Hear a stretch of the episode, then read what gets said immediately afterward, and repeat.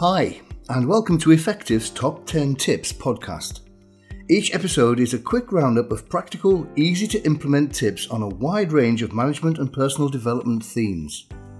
As always, full show notes for this episode, including a handy summary of each tip, are available on our website. Just see the episode notes for this and many other useful links. We also offer workshops and coaching on all topics covered in this podcast series.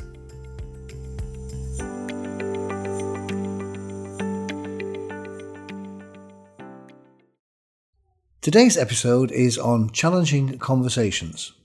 Tip number one What's the problem? If you say, I've got a difficult meeting coming up this afternoon, then by describing it as difficult, you are creating the expectation that it will be, making it more likely that will happen. Just say, I've got a meeting this afternoon. By all means, prepare well for it, but avoid making it difficult in your head before it actually deserves that title. Tip number two What's your best response? However, the other person or group behave, your own behaviour, your response, is up to you. Your responsibility is your response ability to respond professionally and positively whatever the others are doing. Tip number three separate the individual from the issue. If Harry is smoking in a non designated area, then the issue is the smoking, not Harry. This makes it possible to value Harry while addressing the issue. People are much more capable of changing the way they behave than changing their identity, so avoid making the issue personal. All that will do is make the individual defensive and even aggressive.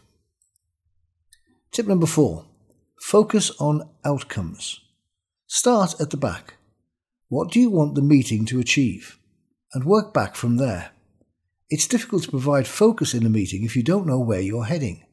And remember, if you've called the meeting and planned for it, you may be very clear about the outcomes you desire. But does the other person? Tip number five build rapport. You are more likely to be successful in any meeting if you can create positive rapport with the other person. This can include matching them in a number of ways without mimicking them. For example, body language, tone, pace, acknowledgement of their point of view, building on their ideas. Tip number six be inclusive. The best way to do this is to ask non threatening questions, seeking their opinion. If I ask you now, what is the colour of your front door? It's almost impossible for you not to answer it, even if only in your head. So you are engaged and thinking about something I want you to think about. So ask questions, invite comments, seek their opinion. Tip number seven manage time. When people are interested, time goes quickly. When they are nervous, anxious, or bored, it drags.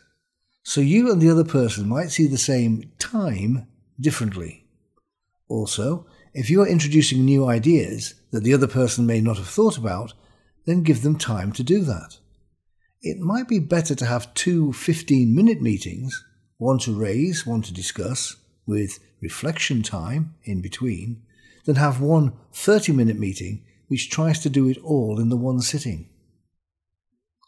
Tip number eight use key interpersonal skills.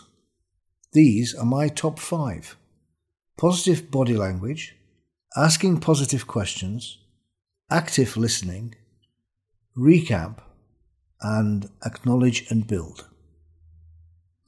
Tip number nine manage emotion. In any challenging meeting, either party could be or become emotional. If that happens, remember these two key points. Emotion hijacks reason. You cannot reason with someone who is emotional. So the quickest way to get someone to move from emotion back to reason is to let them vent, let off steam, as long as it is safe and private. Tip number 10 Use a sensible structure. What that is, of course, is up to you, or the both of you. But it might typically follow this scope structure S. Symptom What's the evidence there is a problem or issue? C. Cause. What are the reasons for the issue? O. Options. What are the options to resolve the issue or move it forward? P. Preference. What does each person prefer from the options considered? And try and get consensus where possible. E. Execute. Put that preference into action.